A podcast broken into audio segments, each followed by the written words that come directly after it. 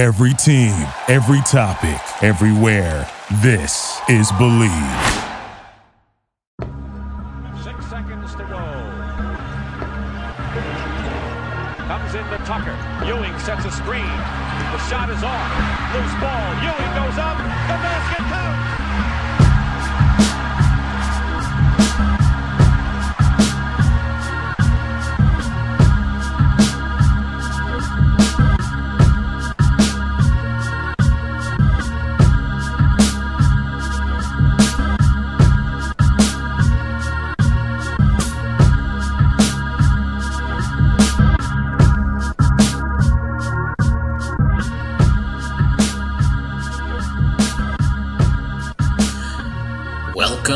Everybody, to another episode of Strick and Roll. This is episode 11.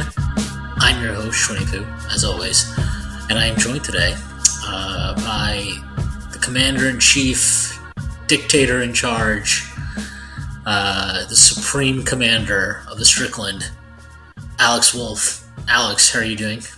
I'm good. I'm good. I'm. Uh, I feel like an enormous weight has been lifted off my shoulders today with the ending of the Knicks season. I was so excited. I've, I don't know if I've ever been more excited for Knicks season to end than this one.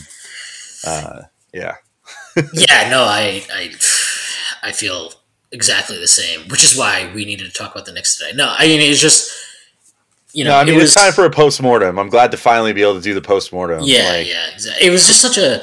The thing is, like the last half of the season, it just felt like we were arguing the same stuff over and over again because there was nothing else to argue. Like there was no point where Thibs changed the starting lineup significantly, and we had some different like stuff to analyze. Uh, analyze. It was just the same things, right? So it's like starters suck, bench comes in, bench good, and the only things that really changed were like IQ shot, like IQ shot a lot better. Obi picked up his play of the year, but like those guys were good at the start of the year. They had a little blip in the middle. Like I, I don't think it was as crazy of a leap as it seemed. Um, maybe uh, Quickley is probably more so just because um, the playmaking advanced so much. But before we get into all of this, uh, I do need to announce that Strickland has a Patreon. You can subscribe to it. There's a number of tiers. There's a six dollar tier that gets you access to Pod Strickland every Friday that I do with Prez. It also gets you access to the mailbag that I do every other week with Jeremy and Drew. Furthermore, you get access to the Strickland Discord where we talk about the Knicks all the time, all day, 24 7, 365, and other things like how good is Rick Ross? Um, there's also further tiers. There's a $9 tier that gets you access to this pod right here, Strick and Roll. It also gets you access to, more importantly, wonderful weekly articles by Jack Huntley and Matthew Miranda, two of the best in the business uh, in basketball in the NBA Knicks verse. Um, there are further tiers beyond that. There's a $15 tier, $30 tier, $50 tier, and a $100 tier. You get additional benefits like discounts on merchandise. Uh, you can watch games with us, live watch parties. Not this year anymore, uh, sadly, but next year. Uh, and you could even potentially host a podcast one day. Whether you choose to subscribe or not, your support is appreciated. None of this would be possible without you. And without further ado, um, yeah, okay. So look, uh, next season is obviously over, and there's a lot of ways to discuss this, but I guess you know, like zooming out, forgetting the arguments over minutia. Um, I guess not minutia, but details. Um, look, they went 37 and 45. I think they end up with a zero, minus 0.2 net rating on the season. Um, their expected win loss was 41 to 41, so they finished, you know, four games below what the point differential says. I kind of feel like as annoying as Thibs was this year, and as frustrating as that, so much has been very frustrating about this year. I think they're actually in a fine position. Like, if there is a concern, it's that what do you do with Julius? Obviously, that's one. But the overarching concern, and I, this will be there until one of the young guys takes a major leap or, you know, they make a move. But like, there still doesn't seem to be that central like, this is our star player that we know 100% is good enough to build around. And if we build around him properly, we will have a contender. Um, and I think like that's that would have even been the case if Randle repeated uh, his play from last year. Like I, I, I don't I, I think we, we agree on this. I think most people would agree on this was that Randle was never going to be the guy on a title team, but like maybe he could be one of the guys. And look, I, maybe he bounces back. I don't know, but either way, I don't think that ever changed. So, um, you know, like it's really nice to see these young guys develop the way they have over the course of the year. Um, but ultimately, I think that's kind of where there's a little bit of I, how do we get to that place, right? How do we get that player? And I think that's if there's a concern, that's the concern. But like in relation to past Knicks seasons and past iterations of this team, where you're looking for that guy, um, they're in a much healthier position because they actually have young guys that are good, like actually good. I mean, like genuinely move the needle. Um, so it's not all doom and gloom. Yeah, I'm with you. Like, you know, I, I I don't think they're in a bad place at all either. You know, they've still they've managed to build all this up without sacrificing any draft capital. Like the pick that they traded for Cam Reddish this year was so heavily protected that it was going to be a you know a, a, late first round pick anyway. And like I think you and I talked about this. I think on on Pod Strickland at one point. Like the Cam trade was totally cool. Um, you know, I don't I don't think that there was any. Uh, any real downside to that. You know, I think that he has a ton of potential, and you know, he's just one of now, like, t- almost eight to ten. You know, like Leon Rose said, what was his number? Like nine of the fifteen guys on the roster under twenty four. Yeah. Yep. Yesterday, but I and then that, he, he did the he did the Thibs thing too of like, and Julius is only twenty seven. Yeah, yeah, which is which is you know stupid, but like it, only in the prime of his career, and just had a big decline after the best year of his career. But you know, oh, whatever. Um, but yeah, I mean, I, I like where they're at as far as roster construction goes. I mean, I think one other promising thing, in addition to seeing like these young guys are good and can play you know, like as much as I loved, like, which I'll get to the point I was about to make in a second, but I was just going to say, like, you know, the Knicks have had quote unquote young talent on the roster before, but it used to be in past years that was like all the potential of, you know, the body, but not body of work of like Kevin Knox, who's got an NBA body, but just hasn't put it together yet. And like uh, Frank Ntilikina, who's got an NBA body, just hasn't put it together yet, you know? And, you know, I loved Frank Ntilikina, I still think that he could be an effective role player in the NBA. Probably the greatest player of all time. Maybe the greatest player of all time. Also, if things continue on their current slow, slow trajectory, he'll be the best player by the time he's about 55. Um, but, like, you know, I, I still believe in him to a degree. Knox, maybe not so much. But, you know, we used to have to talk ourselves into these guys, whereas now there's like, like Obi Toppin, Immanuel Quickley, um, you know, well, it's like those guys. I think like the upside, at least by like what year three, with those guys was more like, and I still think this is Frank. Like I think like being a solid rotation player. Mm-hmm. Like, can you be a solid rotation player? And like I know that's like when you draft somebody in the lottery, you are always hoping for more than that, right? But like ultimately, if you get any, like most of the time, if you just look at like average outcomes by draft slot, if you get anybody out of the out of the top five who ends up being a solid rotation player, that's basically a hit. Yeah, that's your, a win. Yeah. yeah, that's a win. So like, it, but the thing that's really exciting about these guys, and I think this is where you were going with it, is that like, it seems like there's a lot more there. I mean, with Quickley especially, I've, I mean, I've probably been like, I, I mean, it's either me, me and Stacy, I think, have like changed places. Where last year he was the most insane Quickley booster, and now I'm just like, no, I'm the captain now. Um, but like I, I like with Quickley and with Obi, like there's just they're already good rotation players, if not more than that. Like in their second years in the NBA, and yes, Obi's older, and sure, Quickley is 22, and he spent two years in college. But like, I don't really give a shit. Like they're already contributing at a level where, at this stage in their careers, if they're already doing that, there is a very good reason and honestly likelihood that they develop into just more than simply nice rotation players. Yeah, I'm I'm with that. Like I think uh, eh, that that is exactly where I was going. Like I think you know there, there's more than just potential with these guys. There's like actual realized results here, and you know you could say all you want, like oh Kevin Knox scored 30 in his rookie year or whatever. Like yeah, sure, cool, but you never saw anything out of Kevin Knox that looked anything close to what Obi's doing right now in the sense of like Knox always looked like he was sort of a fish out of water. Like he was just kind of like thrown into the fire without, you know, any clothes on. You know, it was just like, figure it out, dude. Like, you know, like it, he's like on. It was like Kevin Knox was like like out on an episode of Naked and Afraid, and like Obi Toppin looks more like he's on an episode of Survivor Man. You know what I mean? Like Obi just looks more equipped to actually replicate what he's been doing, um, and to like actually survive in the NBA. And I think that uh, you know that that definitely informs you know how you can look at the Knicks going forward because now they have these uh these guys that give them the ability to either grow together and just try to see if it works out you know try to pull like the i don't know if you want to call it the the warriors method initially the you know the the okc method whatever you want to call it where you just see like hey you know we've seen flashes of these guys. Maybe they can turn into a a really winning core together or if they decide to, you know, just go for the splash, they have the pieces to make that splash now. Like legitimately. Like it's not like we're just talking ourselves into like, oh, some team will talk themselves into Kevin Knox as like the centerpiece of a trade with a couple first round picks for like Damian Lillard.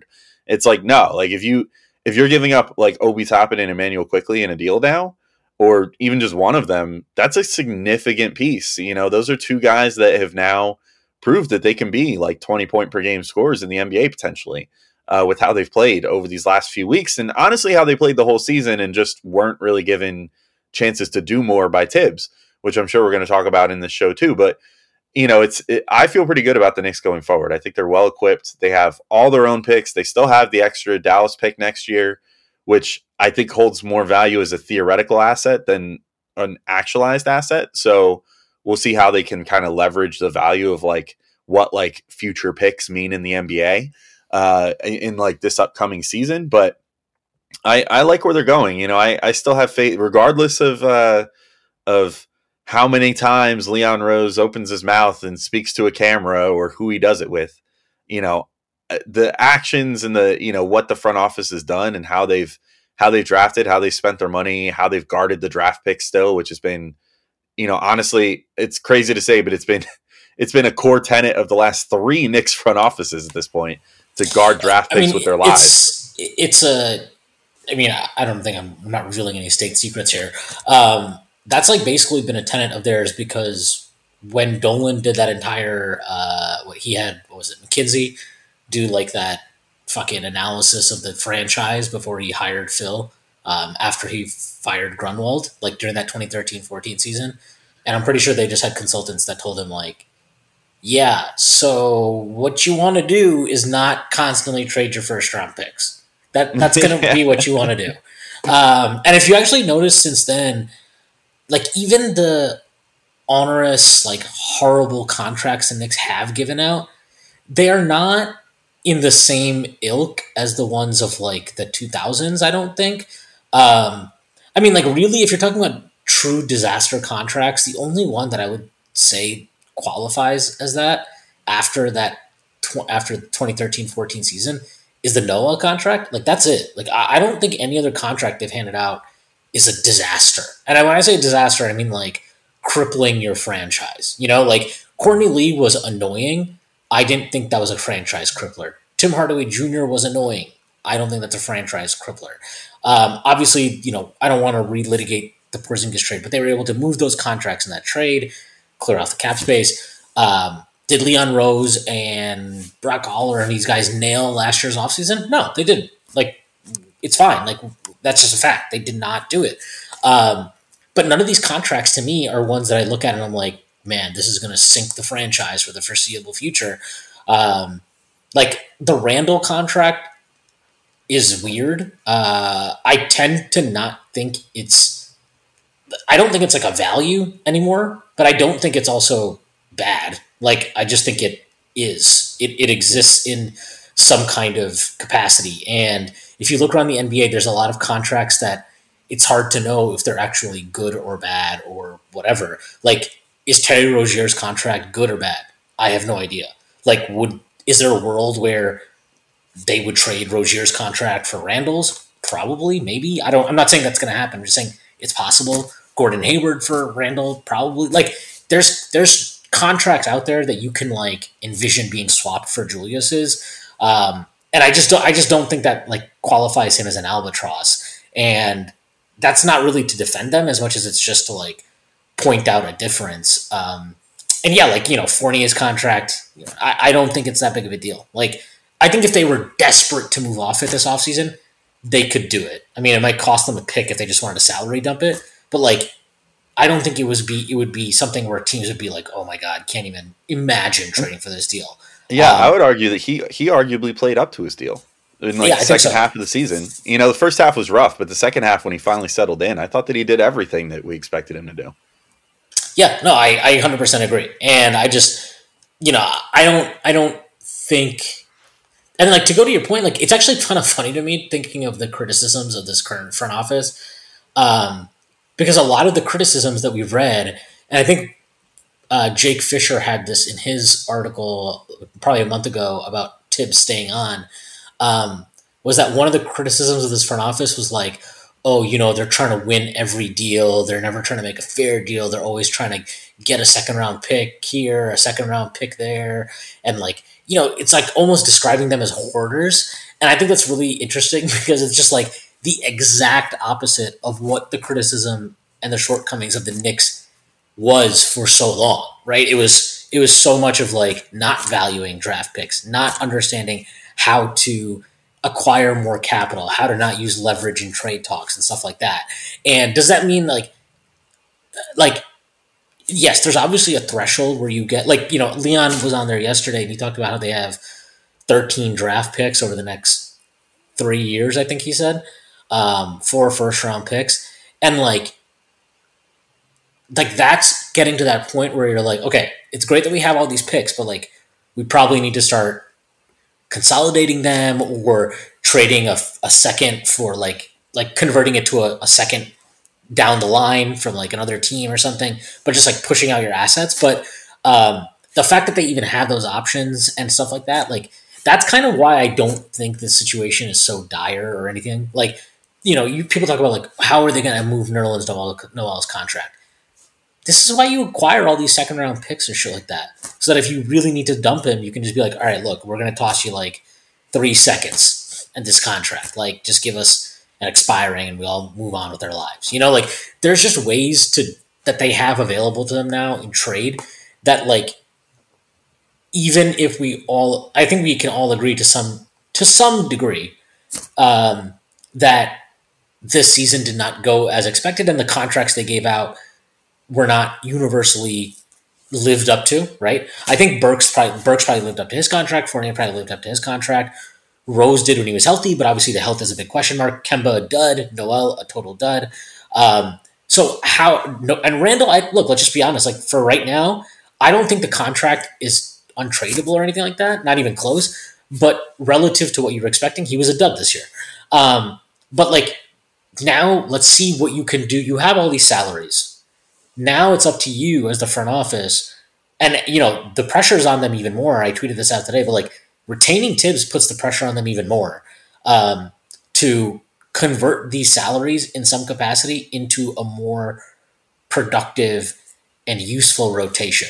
Um, not that this year's rotation was necessarily bad or devoid of talent, but like there's obviously upgrades to be made. You know, you can always improve from where they are right now. Um, but I'm just I'm very interested to see how they go about it because like like I said, you know, and Leon mentioned this, like they have the 13 draft picks over the next three drafts, four of them being first rounders. Um, and he specifically mentioned that like it gives them flexibility to be players in a lot of different areas, um, which obviously given contracts is probably trades. Um, so I'm very curious to see how they go about things this offseason. Yeah, I am too. You know, I think that they're unfortunately at least as of right now, I mean, things can change after the playoffs, obviously, but as of right now, they're sort of in this weird spot where they're in a in a perfect position to make a star trade without any stars really making that much noise that they're ready to move on from where they are right now. You know, it's like there's the guys that, you know, the Knicks will always sort of be linked to in some way or another are the Leon Rose former clients, and that's like Karl-Anthony Towns, who's about to, you know, be in the play in. And that's like the first time that the the Timberwolves have made any sort of playoff appearance since Thibs was there. Uh, and he might not be super thrilled to come play with Thibs again, even though things seem to be kind of smoothed over with him. Like Joel Embiid, who's on the Sixers, who kind of just went all in with this James Harden trade. And I doubt that Embiid's then going to turn around and be like, trade me now. You know, he's going to give it at least a year's worth of chance. Devin Booker, who's on like literally the best team in the league, is never going to ask out of there. And that brings you to like Donovan Mitchell, who maybe is the most likely guy to ask out, but, you know, he's been in a fairly good situation too. And unfortunately, is going to have like four more years left on his contract after this year. So it's like, how much leverage does he really have to get where he wants to go? Um, you know, it's it, it's just interesting to see uh, what's it, what the Knicks end up doing. You know, it's like because to your point, yes, some things need to change, but they do have sort of the blueprint and the pieces to potentially make that that big trade to sort of move them to the next level or something or they could just sort of reshuffle things a little bit. And like, I don't think any look. I I know that you and I and many other fans are unhappy with the fact that it seems like they're going to keep Thibs at least to start next year, based off how things went this year. But you know, there's some moves that could be made by the front office that uh, you know, however unfortunate they would be, because it would mean sort of jetting some pretty good uh, players that you simply have to jet just to take them away from Thibs, like Alec Burks or something. But there are there is a scenario where the Knicks could just kind of jet Julius Randle, jet uh, you know Alec Burks, and a couple of these other like security blanket type players for Thibs, and just like you know maybe they re-sign Mitch to a, a somewhat reasonable contract, and then you know ink RJ to an extension, which I don't care what anybody says. If they ink him to like a rookie max extension, that is not a stupid move. That is just a move where you're you're betting on the guy and you're trying to tell him that you have faith in him and and the work that he's put in and everything else, and might even motivate eh, for a guy like RJ. I think that would motivate him to be even better, more so than like what we saw with Julius, where it seems like getting a big contract puts pressure on him, which then it can sometimes make him fold, like he did his first year here and like he did this year after inking the big extension. Um, but it, they're in a good spot. They're they're you know they have the the requisite salaries to put together a star trade should one become available. They have the requisite young pieces to include as sort of the immediate gratification in those deals. They have at least one extra, you know, first round pick and like a ton of extra second round picks to add in is that that pick, you know, gratification for any given deal that they would do. So I think they're very well positioned. It's just, you know, this offseason will be one of the first ones where I'll say, like, you know, last year was an aberration Nobody thought the Knicks were going to make the four seed. Clearly, it was an aberration in the way that Julius played and stuff. Because I think, I think the real answer for him is I don't know if he's necessarily the guy that we saw this year. If you can get him happy and motivated and willing and all that stuff, I think it's probably a middle ground of what we saw last year versus what we saw this year.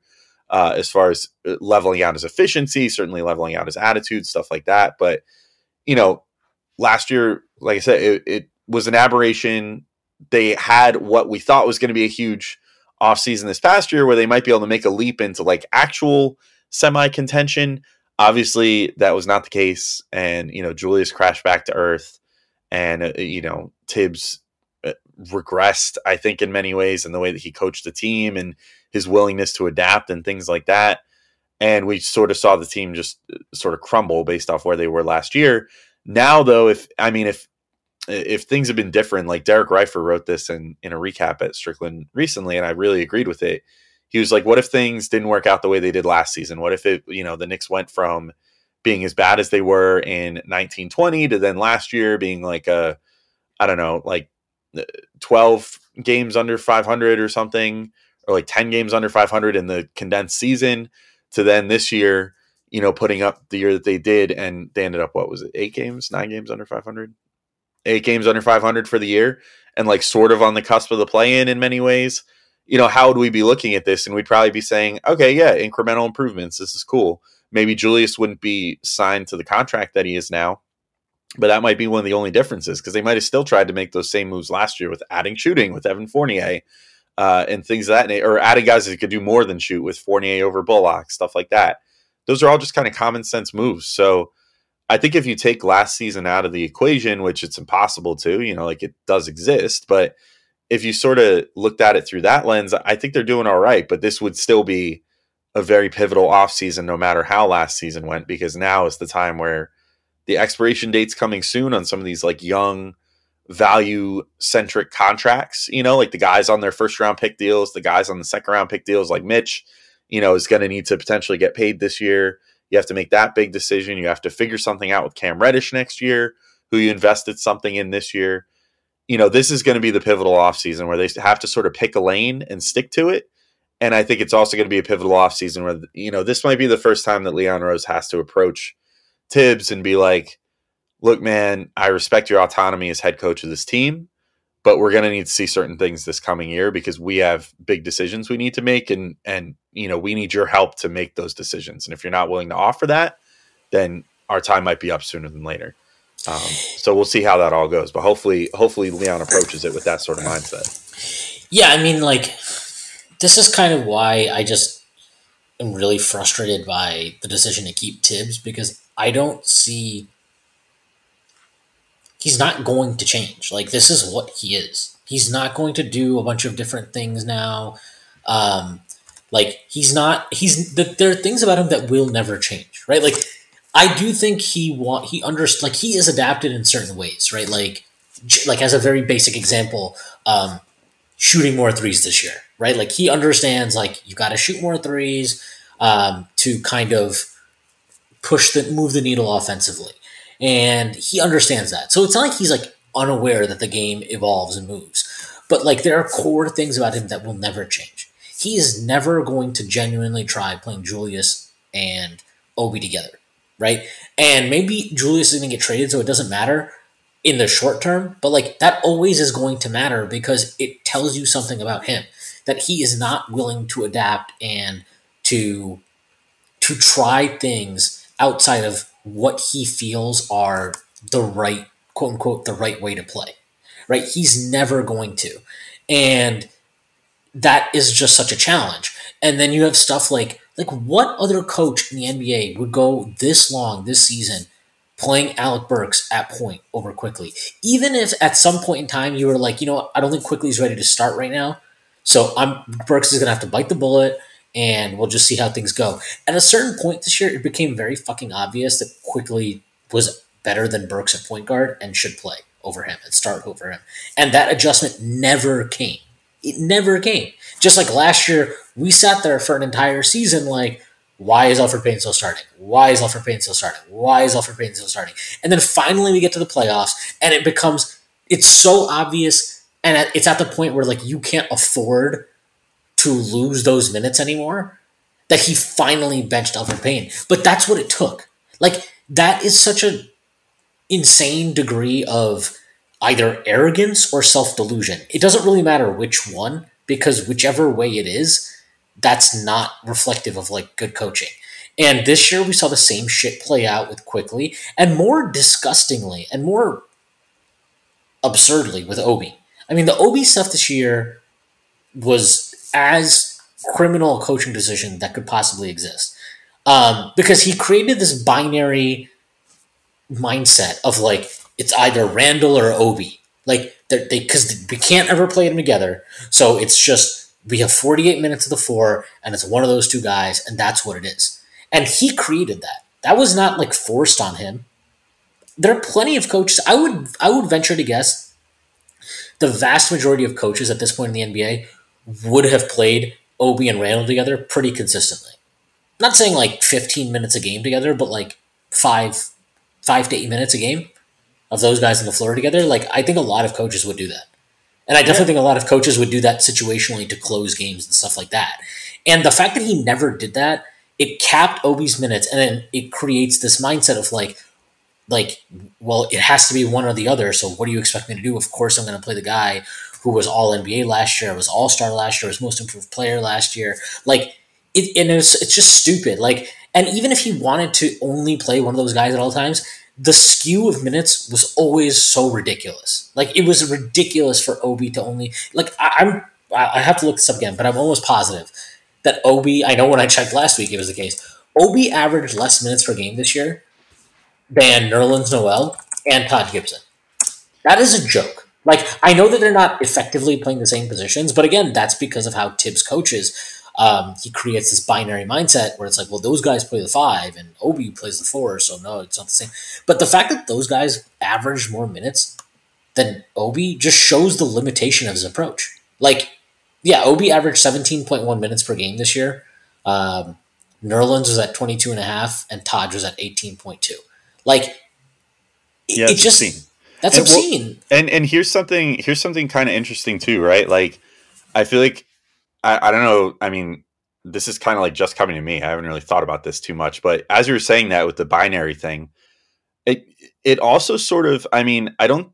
I feel like it's been under examined that the way that Thibs handled those two players might have in some way affected Julius's clear like mindset issues this year. You know what I mean? Like it, it's literally it's Julius versus the fan favorite, you know, and that's how it was made out to be by Thibs via the rotation. It was like, you know, it's either going to be Obi playing or Julius. And so Julius would have like a little bit of an off, you know, half or whatever. And then you start hearing the Obi Toppin chants and, you know, the huge cheers when he checks in because fans know that like you're never going to see him and Julius together. So then Julius is, in his mind is thinking like, oh, once one, you know, like if the fans are cheering for Obi, that means that they want me out, you know, and Obi's, you know, then having to deal with like, oh, I'm directly replacing Julius. And, you know, Obi, like to his credit, even was saying as of like, like yesterday or, or maybe after Friday's game, I forget. He made a lot of comments between the two games because obviously he got a lot of airtime. But like he said after the one game, like, you know, I really want to play with Julius and see what we can do together. And you know, I I'm sure that he means that earnestly. Like because the few times they were allowed to play together, just out of sheer necessity, like earlier in the season when it literally won the Knicks games when they played together, uh, they played really well, and it actually seemed to increase you know Julius's effort level too in some ways because. Obi is the outlet pass receiving master, and, and Julius is actually a pretty damn good outlet pass maker um, in transition and stuff. So it's just like I, I don't know. It, it I feel like it's been sort of I feel like we haven't examined this enough, and of course now we have a whole off season to examine it and think about this sort of stuff. But I think there is something to be said with the way that, like you said, and like I know Jeff, you know, uh, Jeff Rasmussen, you know, uh, Frank Barrett, you know, said this all year in recaps and you know on podcasts and stuff too, and a number of other people have said it. But like, you know, Thibs has this very rigid way of looking at things where it's one or the other, and guys have their assigned positions and assigned roles that cannot be deviated from.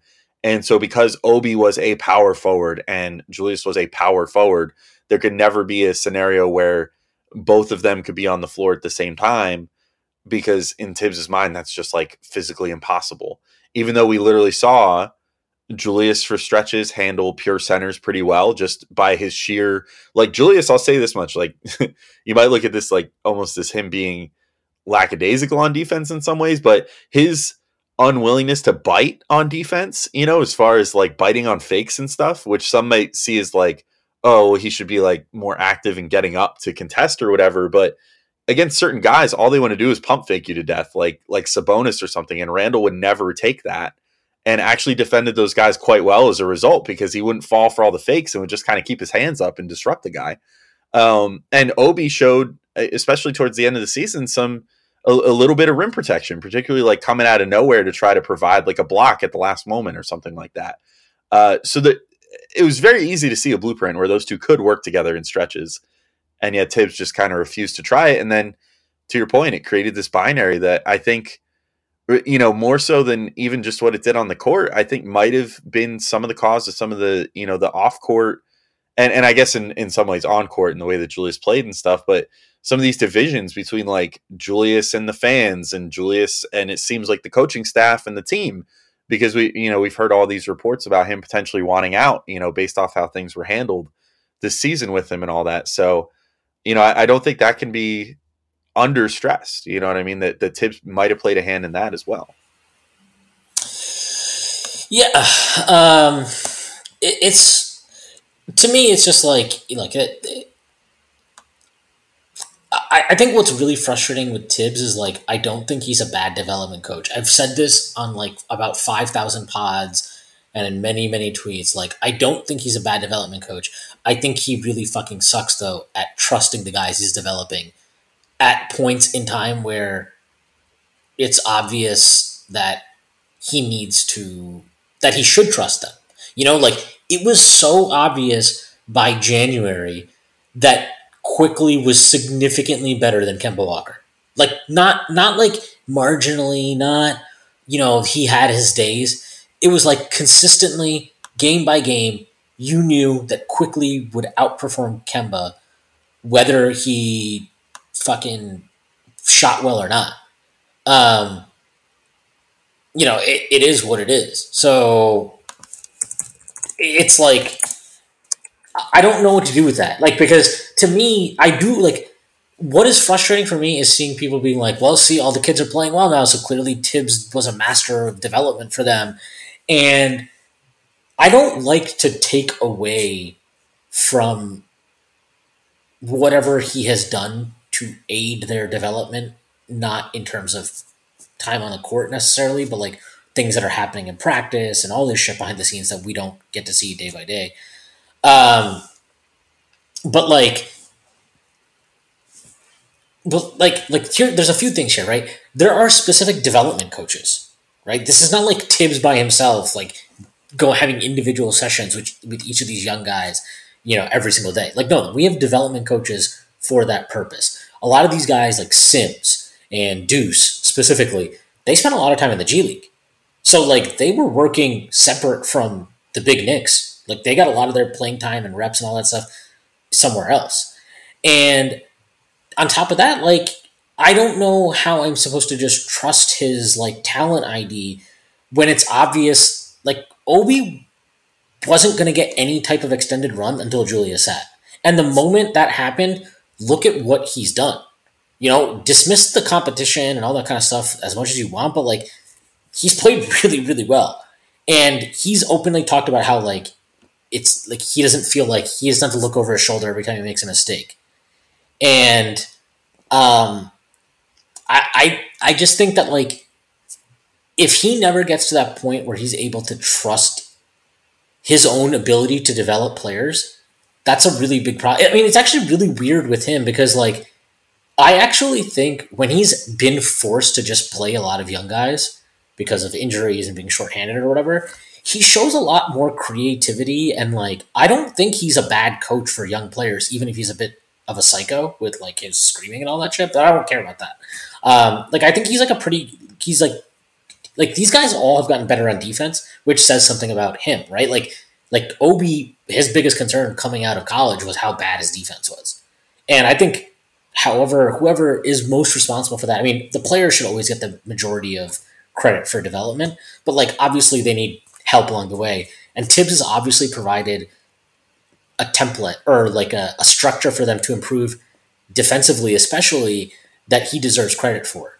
Um, but like, if I have to create a roster in such a fashion where you have to play the guys that I want you to play, and I can't just trust you to play the right guys, that is a really big problem for me. Like if I'm Leon Rose and I'm in somebody in the front office, that's a really big problem.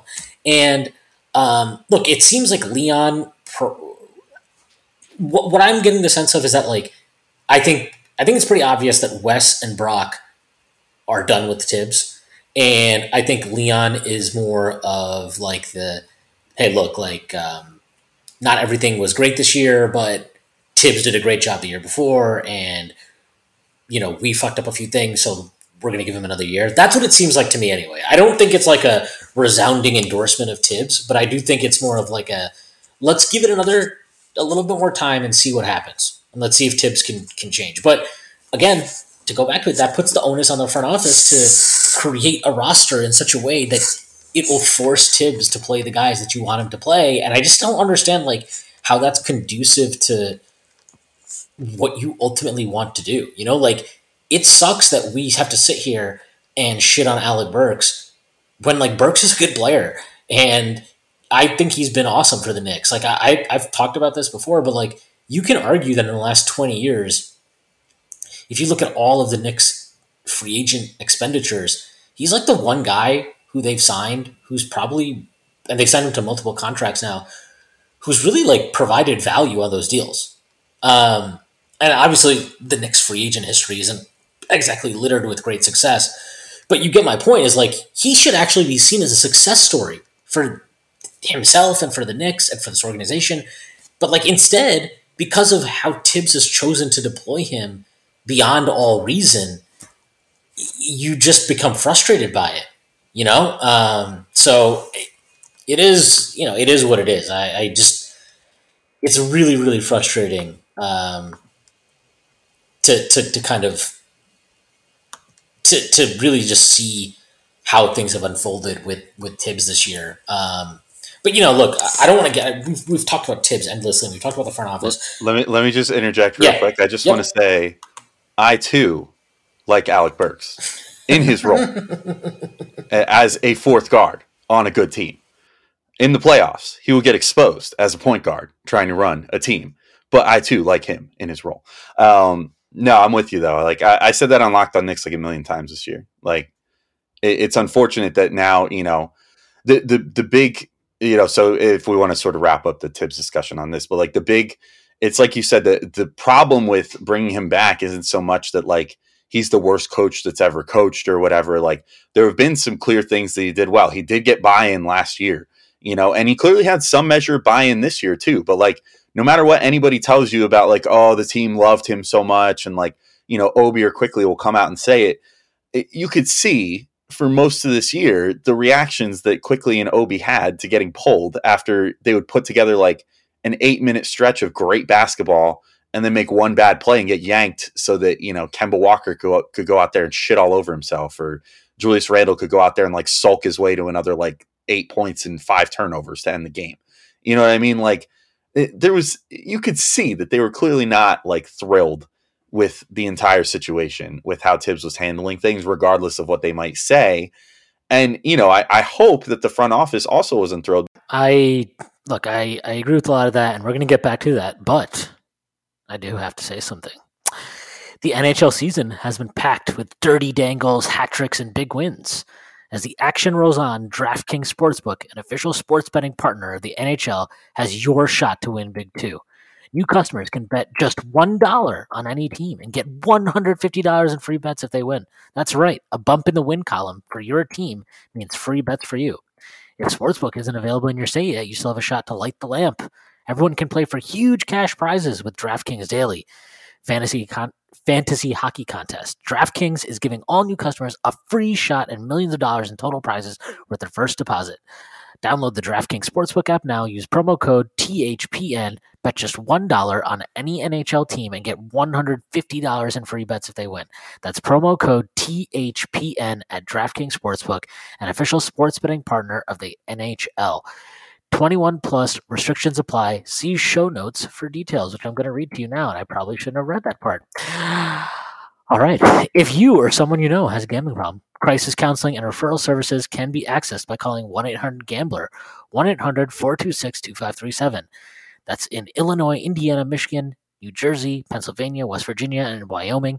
You can call 1 800 Next Step in Arizona, 1 800 522 4700 in Colorado or New Hampshire, 888 789 7777, or visit http ccpg.org slash chat. Uh, that's in Connecticut. 1 800 bets off Iowa, 1 877 770 stop. Uh, and that or text 78 7867 for LA. 877 8 Hope NY or text Hope NY 467 369 in New York. Visit opgr.org. That's in Oregon. Call or text Tennessee Red Line 1 800 889 9789 for Tennessee or 1 888 532 3500 for Virginia. Must be 21 plus or 18 and over in New Hampshire and Wyoming. Physically present in Arizona, Colorado, Connecticut, Illinois, Indiana, Iowa, Los, Louisiana, Michigan, New Hampshire, New Jersey, New York, Oregon, Pennsylvania, Tennessee, Virginia, West Virginia, Wyoming. Minimum $5 re- deposit required. Eligibility restrictions apply. See, see http draftkings.com slash sportsbook for details.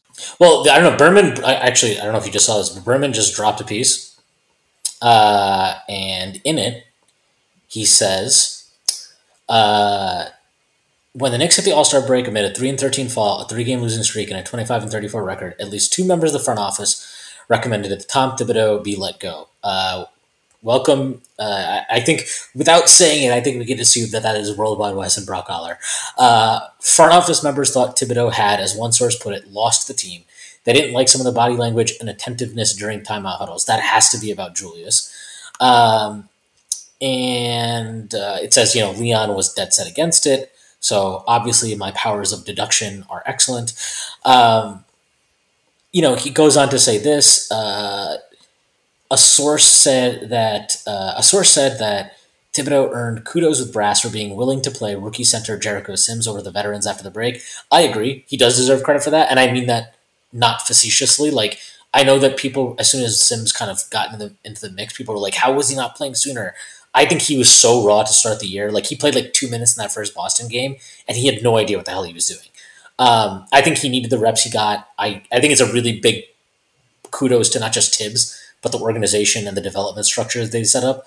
That he's made the progress he has made this year. I mean, his passing out of like catching the ball on the roll and stuff now, I'm like really impressed by it. I'm kind of like scared at how what I almost think he could develop into or something at this point. I don't want to say publicly, so I'm not going to, but his passing chops are crazy. Uh, last last thing, I'm going to throw this in there. Uh, according to one NBA source, the front office and some players weren't thrilled with how the coach handled the enigma- enigmatic Julius Randle this season in not holding him more accountable for his miscues. Um, yeah, so you know, I think this is all very normal. This is all basically what we've been saying, right? It's like th- these are just facts. This is just what happened this year, and you know, if you want if you want to keep Thibs and you deserve, think he deserves another chance, I think that's fine.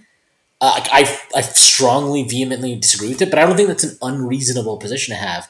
What I have an issue with is like not ex- not just like just accept that the things he did poorly this year were poor. They were really poor.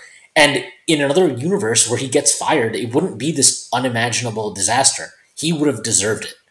Um, and he's lucky. He's very lucky, I think, that Leon seems to be as patient as he is, not just with him, but in general with how he operates.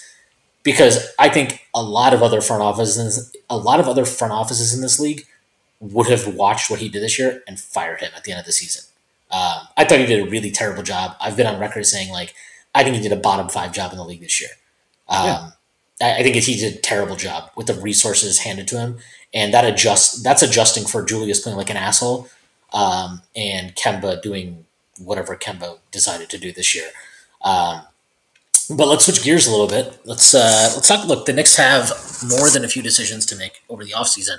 Um, but probably the two biggest ones they have are related to RJ Barrett and Mitch Robinson, uh, two guys that are up for new contracts. RJ still has a year left on his rookie deal, but uh, he's extension eligible this offseason. And Mitch is out of contract now. He's an unrestricted free agent. So let's just start with Mitch, actually, because I think this is a little, I think this is actually a lot more interesting and it can go in a lot of ways, uh, more so than RJ, who I think. This will make they, this will make for better conversation on the Mitch front too, because I know you and I are have been at, at various sides of opposite sides of the aisle on Mitch for a lot of this year. So this will be interesting. yeah, and, and I mean, I also think this like I think even if the Knicks don't come to a contract extension this offseason with RJ, that's not really that big of a concern to me. Like, I think as long as they negotiate in good faith and make honest offers that are not like bullshit, it's fine. Like, if you offer RJ four years, 125 million, right? And but not the full five year, one hundred eighty one million dollar extension. I don't think that's like a disrespectful offer, right? And that's just about like if RJ wants to take that, cool. If not, then you'd be like, hey, look, like we are happy to pay you next off season, and if you want to bet on yourself, so be it. But like we just can't get there right now. But we still like want to have you here long term. We see you as a long term piece. I don't think like there's a way. Like look, Leon was an agent for a long time.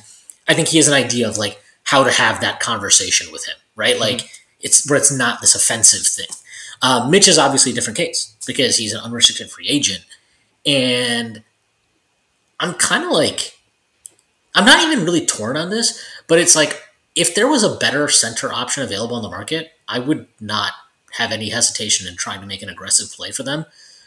I just don't see it. I mean, the only guy who theoretically could be on the market is somebody like DeAndre Ayton, but you know, who the hell knows what's going on there? Like, if Sarver's being cheap, okay, then you have a chance to get him.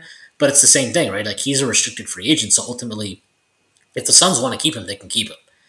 And I mean, if that's the only thing we're talking about, is like, well, DeAndre Ayton. I mean, that's one guy. That's it. Other than that, is there a center on the market that you're like, yeah, I would definitely want him over Mitch? I don't think so. Yeah, I don't think so either. I think there's just like I guess the question then becomes, right, like especially if you're keeping Thibs, like, you know, he's probably going to be like, "Oh, can we bring Taj back for another year?" or whatever.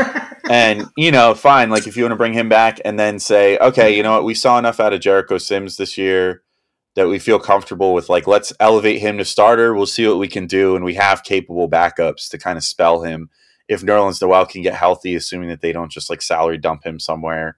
you know he's he's proven that he could be a decent backup and all that um you know and if they bring back taj for his you know uh, millionth season in the nba um you know and want to have him back up sims too is just sort of like foul trouble insurance you know maybe that's a direction they go but eh, or maybe even they just scour the free agent market there's always like I, I don't have a free agent list in front of me but there's always five like javale mcgee type players available that you could sign for like basically the minimum that will give you like good center production if you want to go that route.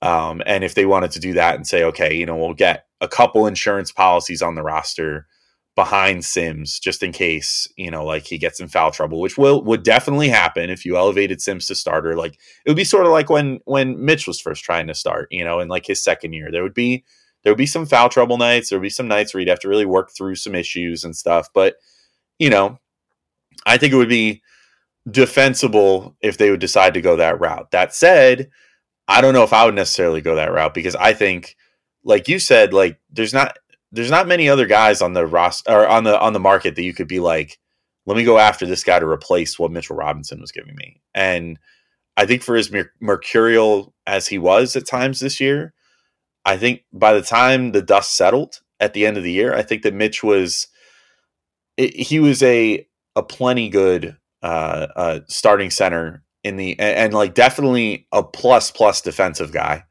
Um, still on offense, he needs to commit to learning some new stuff. You know, like catching and dunking is cool. Uh, offensive rebounding is great. You know, that's that's awesome. That's kind of I think that's like his bread and butter at this point is offensive rebounds for a, a putback dunk, which is cool. I mean, that's a super duper valuable skill in the NBA. Uh, but he needs to learn just like a little hook shot or something, or you know anything along those lines. A, a little mid range shot, you know, which I don't think is very likely considering he can't shoot free throws worth anything, and his his shooting form is just insanely bad. Um, but you know, even just a little hook shot, a little you know, a little bit of a back to the basket game, something like that, just to give him a little diversity in what he can do would be super useful. Um, but I, I would feel pretty comfortable giving him.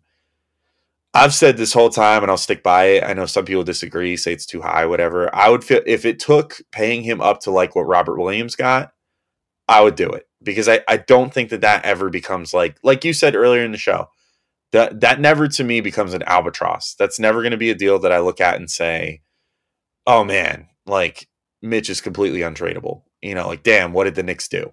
You know, it's if you give him like the Jarrett Allen contract, then maybe there's a point where you look at it and you say, "Damn, like 20 million a year over 5 years, that's going to be pretty rough to to move, you know, for a guy like Mitch if he doesn't improve some things in his game." But like 4 years at like under or I think it was under 60 million for wasn't it like 456 for Robert mm. Williams? 454, but I think it's actually like 448 guaranteed. Right. There's like so, six million incentives or something. Right. So if you do something like that, that's like perfectly movable to me. You know, at any point during Mitch's deal, if he if he never improves a single thing, he's movable at that price. And some team would jump at the opportunity if they were like really short on rim protection and needed a dude like that on their team. Like if it was a team like a uh, I don't know Golden State or something like that, like next year, if the Knicks decide, eh, you know, you know, we suck again, let's get rid of Mitch by the deadline or whatever Uh, you could trade him to a team like Golden State or something that would be like, oh, we really just want like a defensive presence. We don't need him to be a huge offensive presence other than just like cleaning up our messes, you know, but he could definitely affect things on the defensive end for us.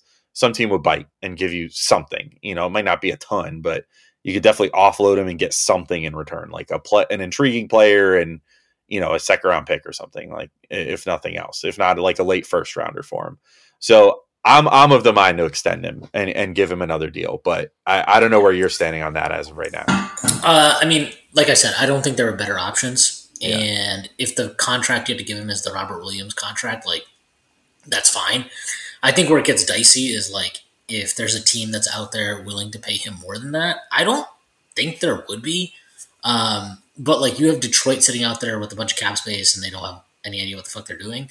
Um, and I don't mean that like derogatorily. I, I, mean that in the sense of like they're a bad team that has a lot of different holes that they need to. You can, you can also mean it derogatorily for the amount of money they spent on centers like two years ago. So. Yeah, yeah. I mean that that was obviously bad, but like I guess like you know they have like a decent young core going on there. Whatever. I, I but like they have they have money burning a hole in their pocket and even if you were a smart team, when you have that much cap space and you have needs to fill, look, we're Knicks fans. We've seen this before.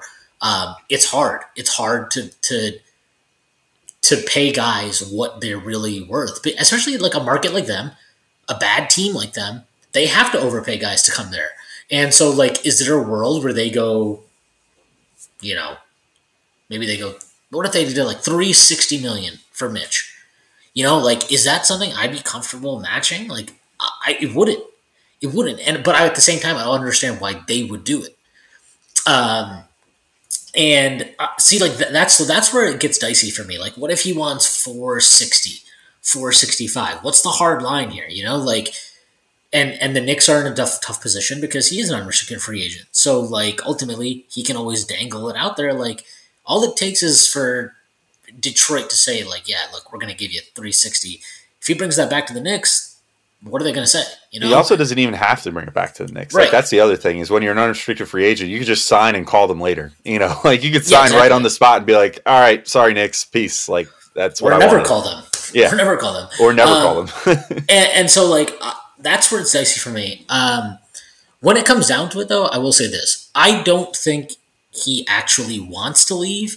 I certainly don't think he actually wants to leave for Detroit. Um, a team like Dallas, you know, they don't really have a five right now. And I know that they're doing this whole small ball thing, but you have to think somebody like Mitch would have appeal to them. Uh, obviously, with kind of all the ball handling they have with Luka and Dinwiddie and potentially Brunson if they retain Brunson. Um, I think it's just like an interesting fit. And um, he's obviously from New Orleans, so it's a closer closer to that region. Um, like that's another team, but it's like they don't have cap space. So for him to end up in Dallas, like would require the Knicks to play ball, and that's okay. But like I'm really interested to see if there are teams that don't have cap space that are interested in him and what those deals could be. You know, and I don't think there's like there's a world where the Knicks trade Mitch, and I don't think it's necessarily an awful thing.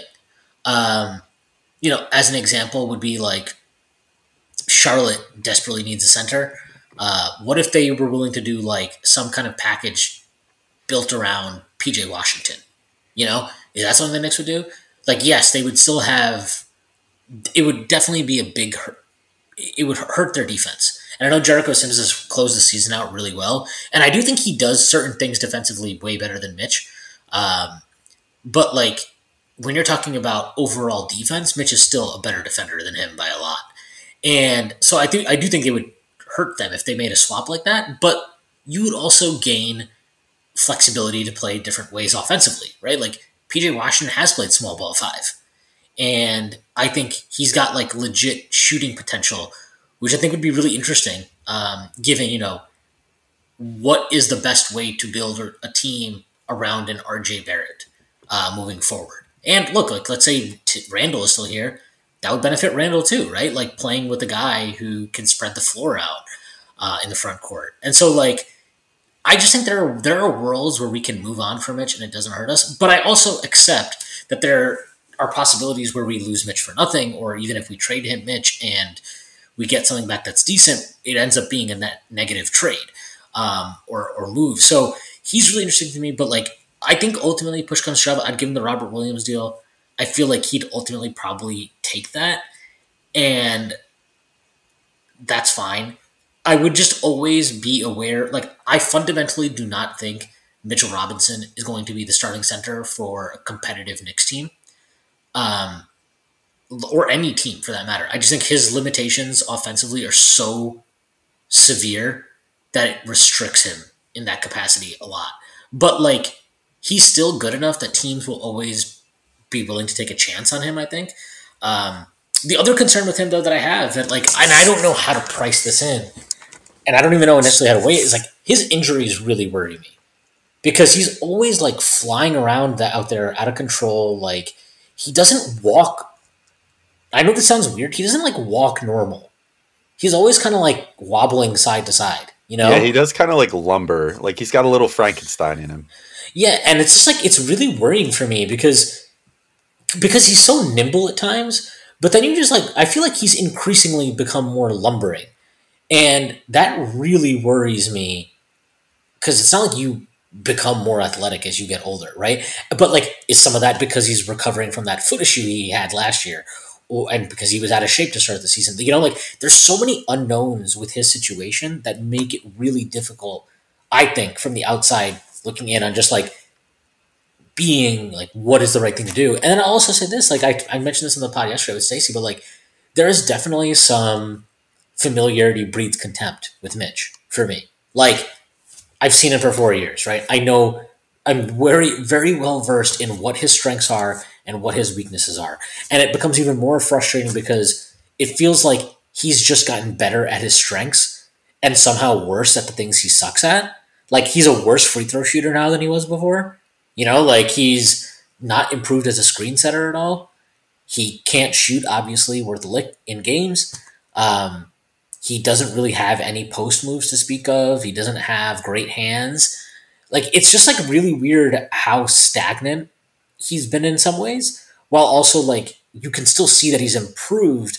But everything he's improved at is like getting better at the things that he was good at coming in from eh, from day one.